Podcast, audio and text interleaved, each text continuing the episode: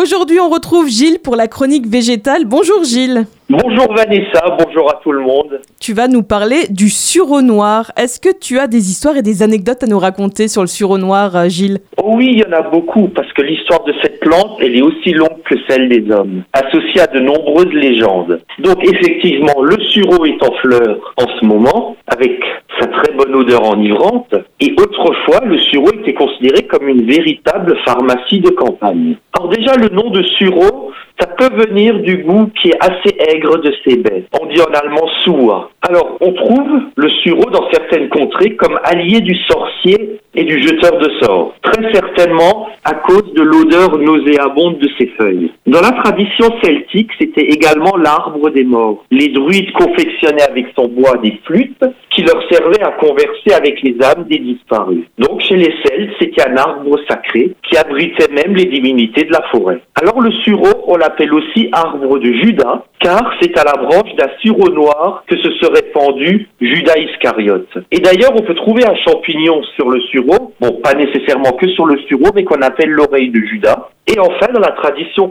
campagnarde, on dit que le sureau porte bonheur, car il n'est jamais frappé par la foudre. Et comment tu peux le décrire au niveau euh, botanique? Alors déjà, il pousse naturellement dans les bois frais, dans les lisières de forêt, au bord de rivières, mais c'est en compagnie de l'homme qu'on le trouve le plus souvent. Donc il est assez commun autour des habitations, dans les haies, les décombres et les friches. Alors pour le décrire, c'est un arbuste de 4 à 5 mètres de haut quand même, avec des grandes feuilles composées et qui sont dentelées. Donc on a vu que les feuilles dégagent une forte odeur désagréable, mais par contre les fleurs, qui sont très larges, ont un parfum très délicat qui est proche de la vanille. Il suffit en ce moment de s'approcher d'un sureau pour être envoûté par cette magnifique odeur. Et enfin, ces fleurs font des fruits mûrs qui sont noirs et gorgés de jus violet foncé. Il me semble, Gilles, que le sureau noir, on peut l'utiliser en cuisine. Tout à fait. Alors les fleurs, donc elles peuvent se cuisiner en beignet. Donc il suffit de tremper les fleurs dans une pâte à beignet. Mmh. Excellent. Peut en faire du sirop, de la limonade. Or même les fruits, on peut les consommer, mais alors bien cuits, surtout pas crus. Donc pour en faire une confiture, également du sirop ou de la tarte. Alors moi j'ai une recette très simple il suffit de prendre quelques fleurs de sureau, les mettre dans, dans, un bocal avec de l'eau, laisser ça au soleil toute la journée et le soir, ça vous fait ce qu'on appelle une infusion solaire et c'est très bon à boire.